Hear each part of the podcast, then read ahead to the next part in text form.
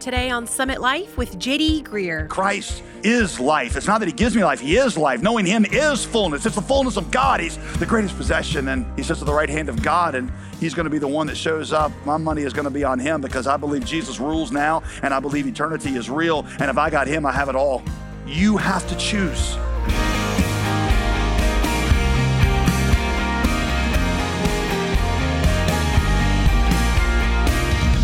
Welcome to Summit Life with Pastor JD Greear. As always, I'm your host, Molly Vidovich, and we are so glad that you're back with us today as Pastor JD cautions us about treating Jesus like an a la carte menu. We'll see that we can't take Jesus and a little bit of this and a little bit of that. That's just not how it works. We're continuing our teaching series called First, the Preeminence of Christ in Colossians. And Pastor JD titled this message, Live as if Jesus rules and eternity is real. Colossians 2 and 3 is where we're going to be. I told you in our first week in this series that one of the problems that Paul addresses in this letter is his concern that the culture of Colossae, where the Colossian church was, the culture of Colossae had warped the Colossian believers' understanding of and approach to God.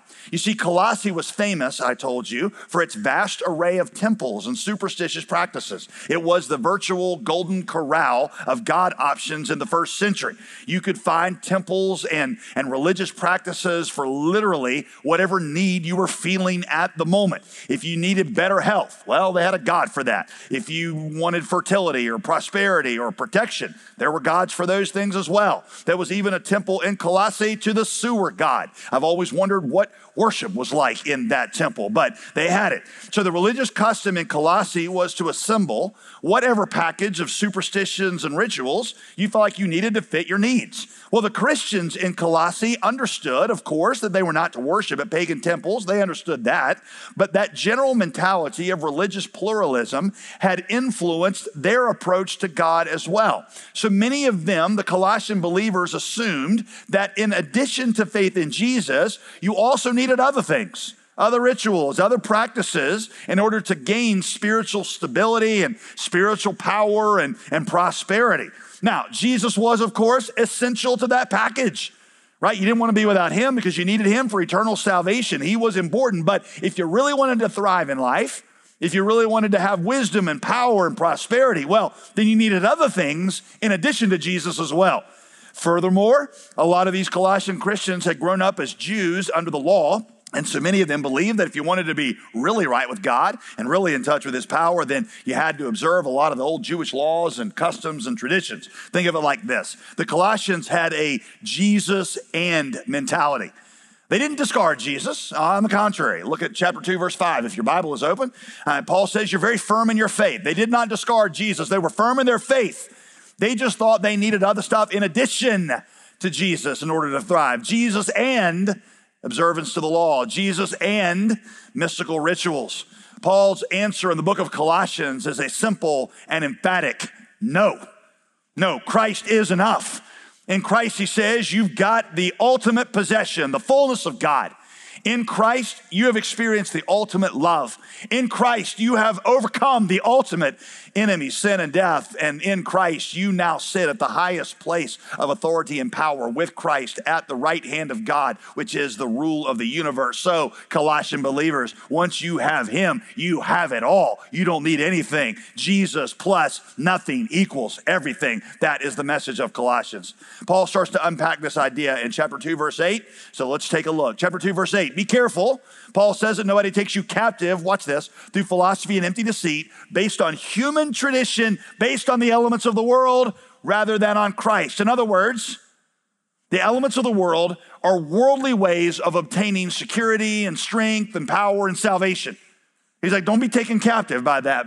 For the entire fullness of God's nature dwells bodily in Christ. You got the ultimate possession. And you have been filled by Him who is Himself the head over every ruler and authority. So if you got Jesus and Jesus is on your side, then why would you possibly need anything else? And then Paul goes on to address both the people who are looking to the law and Jewish customs to gain greater access to God and greater access to blessing, and those who are looking to mystical practices. Watch this. Therefore, don't let anybody judge you in regard to food or drink or in the matter of a festival or a new moon or a Sabbath day. These were a shadow of what was to come. The substance is Christ. All the Old Testament, all these things, these laws, customs, and all that, that was all just pointing to Christ. Now he addresses the people that are into mysticism. Let nobody condemn you by delighting in ascetic practices and worship of angels, claiming access to some visionary realm.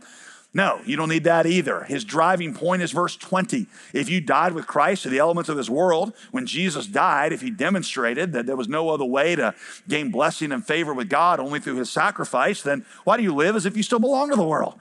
That doesn't make any sense. Then he starts to his conclusion in chapter 3, verse 1. If you've been raised with Christ, seek the things above where Christ is, seated at the right hand of God. In other words, you serve a Savior who sits at the ultimate place of power and he is going to rule there. So, why would you need anything else? Because he's got authority over everything and he can give whatever it is you need. Verse 2, he says, Set your minds on things above, not on on earthly things below. Don't look down here for solution and salvation. You stay up there. For you died, you see, and your life is hidden. It's hidden with Christ in God. No longer should we be looking to earthly things to make life work, right? We got Christ, and Christ is all, and Christ is everything. We now possess the one who is himself, the fullness of God. In him we have the ultimate treasure. We've experienced the ultimate love. We've experienced the ultimate deliverance. We have the ultimate power. If you got him, you got it all. All right, so everybody say it. The theme of Colossians Jesus plus nothing equals everything. By this time, everybody, I mean everybody more than just the 20% of you that actually did it. Ready? Here we go. Jesus plus nothing equals everything. That's the message of Colossians. Now, the particular issues that the Colossians struggled with and what we struggle with in 21st century America are different, okay? They were, they were really superstitious. We're only a little stitious, okay? They were superstitious, we're a little stitious. But we typically express a Jesus and mentality by thinking that in order to really make life work, in order to be happy and to be secure, then we also need other things in addition to obedience to Jesus. We don't reject Jesus, of course. They didn't either, right? I mean, we don't reject him. We are very firm in our faith as well. But just like the Colossians, we think in order to make life work, in order to be significant, in order to be happy, in order to feel secure, we need other things in addition to obedience to Jesus, the chief of which I'm going to show you ends up for most of us being money. To us, Paul would say exactly the same. No, Christ is enough. Once you've got Christ, you've got it all. Just as a Christian doesn't need to have multiple gods, they also don't need to have multiple priorities in life. You got one God and one priority. Pleasing Him is first. He comes first. And when He is first, guess what? Everything else falls into place. You see, the Colossians thought of their lives and think of it like buckets. Um, they thought the eternal salvation bucket, that's where Jesus rules over here okay? But then we got like security and satisfaction and significance. Well, we need other things for this over here. And Paul's answer is nope, Christ is the whole bucket. Put him first and he'll take care of everything. Put him first in everything and he takes care of everything. Now, like I noted, in our day, maybe the primary place that we express a Jesus and mentality is in relation to money. I read a book recently uh, called God and Money. Uh, it was written by a couple of Harvard Business School guys who became Christians. And when they became Christians, it totally reshaped the way they approached money on a fundamental level. Uh, in the book, one of their driving themes is that when it comes to money, people tend to have one of three relationships. I'm going to give you their definitions of these relationships, and I want you to try to see which one you most closely identify with. Category number one is the spender. The spender. These people, the authors explain, they believe money's greatest value is adding pleasure and enjoyment today. So they spend their money on consumption, seeking maximum enjoyment in the moment. Now, these people might save if they're responsible and they've had good training. They might save a little bit. They might save some for the future, but money for them is primarily about pleasure in the moment. Spenders maximize value today. All right, we got any spenders in the house? Don't raise your hand yet. We got spender. Okay, you got some. That's right. All right. Opposite of them is what we call the saver. The saver. A saver is somebody, by contrast, who thinks that money's greatest value is not adding enjoyment today, it is providing security for tomorrow. Thus, these people, savers, will try to limit consumption and they will focus instead on increased wealth accumulation over time. All right, category number three is the steward. These people see money as only a temporary gift of God to be used for the purposes of God. Now, sure, they use some money to provide for their needs, of course, and they even get enjoyment out of those things. And they save responsibly for the future. But here's the thing listen, they intentionally limit both consumption and wealth building, focusing instead on giving the most money they can to blessing other people to the kingdom of God. That's a steward. Now, did you figure out which one you most naturally, instinctively are?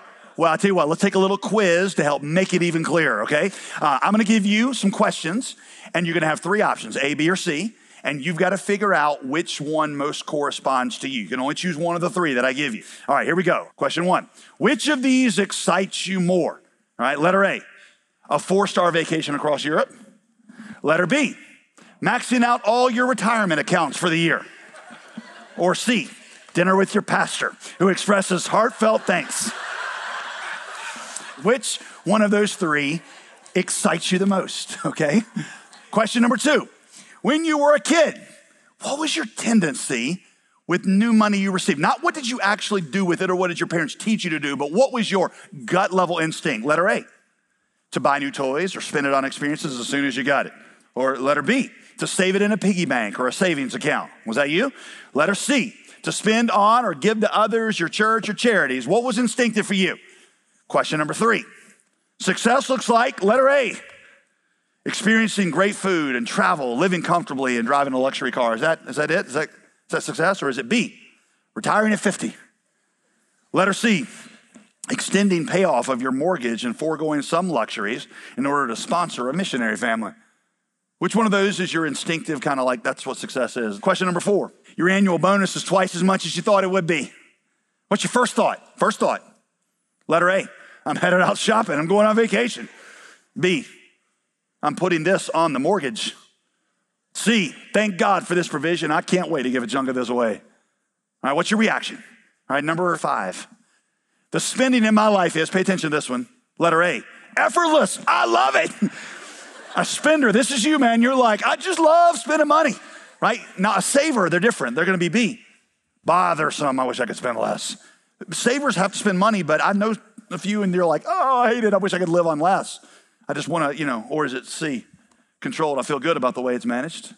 Which one of those best? All right, number six. The giving in my life is, letter A, obligatory, right? I just, I got to do it because I feel guilty. Or B, formulaic. If you're a saver, you're like, you know, it's got to go in the formula and it's got to do it because it's what it's supposed to do. Or is it C, joyfully overflowing?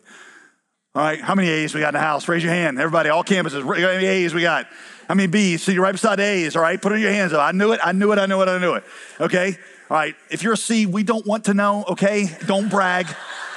Nobody is a C instinctively. That they, nobody's a steward. That's something the gospel and the gospel alone teaches you. Paul says, set your minds on things above, not on earthly things. And what that means, listen, is that means set your mind on things above, not on earthly things, means don't look at money as satisfaction like the spender. Don't look at money as security or flexibility like the saver. You look to Christ as both your satisfaction and your security, and then you'll start to see money for what it actually is, and that is a tool given to you by God for you to steward for the purposes of God. But you'll never get there until you set your mind on things above. Yes, you will spend some money on your family, and you'll even enjoy the use of that money. And yes, you will save for the future. But the point is, you will limit both spending and saving because you find your satisfaction and security in Christ, and you see money, therefore, as a stewardship given to you by God for the of his kingdom. Let me give you a really simple translation of what Paul means when he says in verse 2 set your minds on things above and not on earthly things. Here it is live as if Jesus rules and eternity is real.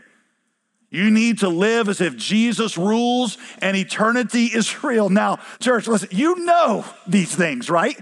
I mean, nobody is sitting here going, oh, wait, Jesus rules? I need to write that down, right? Eternity's real? I thought it was imaginary. Nobody's writing that down. We know these things. The problem is that we are forgetful of them. And forgetfulness of these things, Jesus said, is the primary thing that makes people go awry with money. He says, you, you know it, you just forget it. And so Jesus tells a couple of parables that really kind of drive this home. The first one is in Luke 12, where Jesus gets approached by a couple of guys who were in a money dispute, right? A couple brothers in a money dispute. And Jesus perceives that both of them, their lives are too wrapped up in how much they own.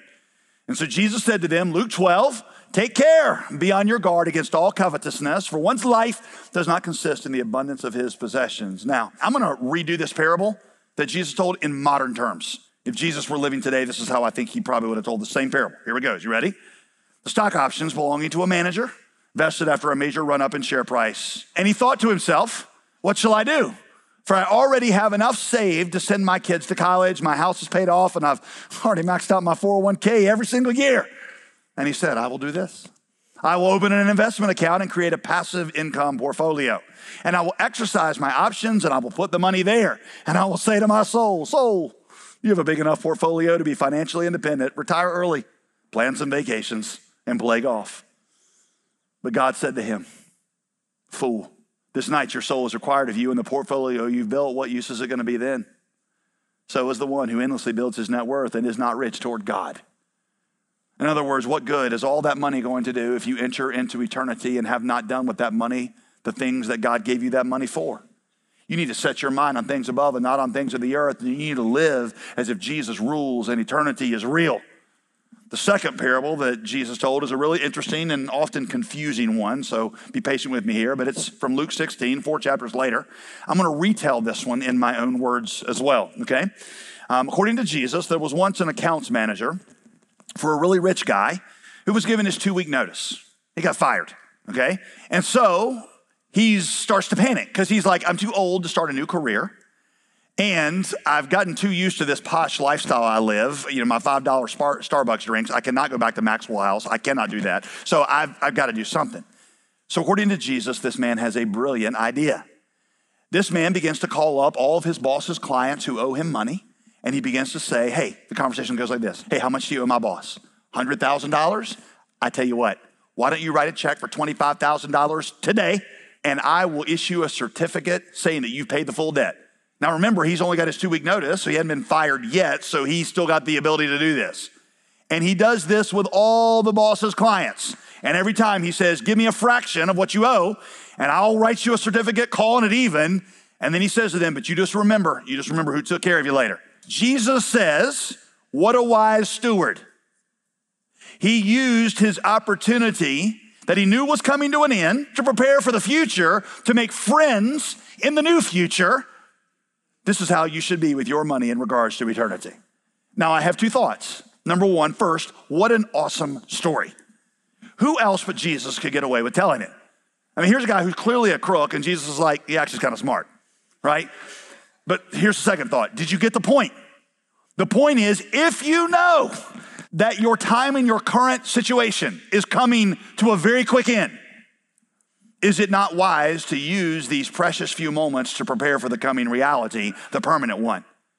If you know that life is essentially you've been given your two week notice, is it not wise to use these brief moments you have here to prepare for the coming eternal future, the one that will last forever? In fact, is it not outright foolish to live otherwise? right? I mean, say that I were staying at a Holiday Inn for two nights. And after the first day, I'm like, you know what? This room is just, I don't know, just, mm, well, we're going to put granite countertops in here. And I'm going to put in a bay window right over here so I can have a better look at the parking lot. And um, I'm going to, uh, we're going to get a new bed, nicest bed on the market, and we're going to put in a hot tub, right? Even the manager would be like, hey, man, I appreciate all the upgrades. Well, what are you doing? right? Why would you invest so much in a place that you'll be staying at for so short? What Jesus is saying in Luke 16 is, why are you investing so much in these brief moments when eternity is right around the corner? Set your mind on things above, not on things of the earth. What lasts? What matters? What, are you going to wish you'd done with your money in 100 years? What are you going to wish you'd done in 10,000 years? You think it's going to be about the kind of car you drove in this little chapter of time you called life? You think it's going to be about the kind of neighborhood you lived in? You should live as if Jesus rules and eternity was real because only one life to live will soon be past. Like a vapor, it'll be gone. Only what's done for Christ and eternity, that's the only thing that's going to last. Only two things in your life right now are eternal. Number one, it is the kingdom of God. Number two, it is the souls of men and women and people around you. The kingdom of God, the souls of men. If you're wise, you will invest your life there because that is the eternal reality. Y'all, one of the dumbest statements in our culture. It's so popular and so dumb. YOLO. You only live once. Really? I mean, I, I propose in its place YALF. You actually live forever, okay? You actually get your bracelet with YALF on it. I thought about you only live once and after that the judgment, but that would be YOLO odds, and that's, that's, that's not nearly as catchy, okay? Right? You actually live forever. Of course you do. You know that. If you know that, why would you waste your life on trivial things in this world? Why not make your life count for eternity? You ever play Monopoly? You ever play the game Monopoly? You know when you play Monopoly, you just gotta like, you gotta knock out the rest of the day, right? I mean, it's like it's a five or six hour game. You know what happens when you're done, when you're finally over playing your Monopoly game? It, it doesn't matter what you had, does it? It doesn't matter if you had Boardwalk and Park Place or if you had that cruddy Marvin Gardens and a couple of railroad roads, right? It doesn't matter. Because what happens at the end of that game? All goes back in the box, right? It just goes back in the box. I got a revelation for many of you. This thing called life might feel as long as a Monopoly game. But it all goes back in the box at the end. Paul says to the Colossians, you got a choice to make. You can live as if Jesus rules and eternity is real, or you can live, live as if you are self sufficient to save yourself and that you're going to live forever. There's clearly a wiser choice, he said. Paul said, My money's on Jesus. In fact, you can see that in verse 4. See what he says? When Christ, who is your life, appears, and you will appear with him in glory, Christ is life. It's not that he gives me life, he is life. Knowing him is fullness. It's the fullness of God. He's the greatest possession, and he sits at the right hand of God, and he's going to be the one that shows up at the final day in glory. And so my money is going to be on him because I believe Jesus rules now, and I believe eternity is real. And if I got him, I have it all. You, you have to choose. You got to choose. Faith is living as if Jesus rules and eternity is real. You got to stop living in this world where two buckets where you got like Jesus in one foot and and, and your other foot over here as if money is one thing and Jesus is another thing. He is the whole bucket. My friend Joby Martin, who's preached here several times, he says a person trying to trust in God and money is like a person who's standing on a boat with one foot on the dock. So they got their foot on, and, and you like you got to make a decision really soon here because as that boat starts to drift away, they're like, ah, you know, and you're like, there's going to be two of you, and that's not the kind of multiplication that we're talking about. So we, we don't want this. You've got to choose in your life if Jesus is first and if He is your treasure and trust, or if this over here is. Because where you are right now is just going to rip you apart. You look to Jesus for eternal salvation. You can also look to Him for happiness in life. You can look to Him for security. If He took care of your eternal debt, then He can take care of your temporary happiness. Why would He do the former if He was not capable and willing to do the latter? You got to choose, and you got to keep choosing, by the way. That word set in verse 2 is a word in Greek, phroneo, that means continuous action. Just or it's from the root word phroneo. It means you just do it over and over and over and over again. It means you get up today and do it because so quickly are you going to take your transfer off of Jesus and put it on onto money. You got to look forward into eternity and see who rules there. There, I promise you, your life will not be determined by the kind of stock portfolio you amassed, whether your jersey hung in the rafter, so to speak, or whether you owned a second home or retired at 50 years old. It's going to be determined by one thing only one life to live will soon be passed. Only what's done for Christ will last. You're listening to Summit Life, the Bible teaching ministry of pastor, author, and theologian J.D. Greear. If you missed any part of today's message, you can hear the complete sermon online at jdgreear.com. All right, JD, we're in the last few days of our latest resource meant to help us to remain steadfast in our time with God no matter what is going on in our lives. And it's called Smoke from a Fire. That's right, Molly. We have created a 10 day workbook to guide your time in reading Scripture. It's different because it allows you to reflect and pray more independently through whatever difficult emotions you may be feeling. And we all go through a, a range of emotions every day. Every day in this study is going to give you a, a, a short passage of Scripture to read and reflect on, and then it's going to give you some space and some prompts to process what you're reading and, and what's going on inside you. I think it'll really help you get in touch with what's what's going on inside you because that's the place that Jesus wants to rule. You can get yours today, as always, at jdgreear.com. I think it'll be a, a big help to you. Ask for the Smoke from a Fire 10 day devotional and scripture guide when you donate today to support this ministry. Give us a call right now, 866 335 5220. Or you can donate and request this study online at jdgreear.com. I'm Molly Vidovich, inviting you to join us again tomorrow as we continue this teaching series with the message titled First in Everything. That's Tuesday on Summit Life with JD Greear. Today's program was produced and sponsored by JD Greear Ministries.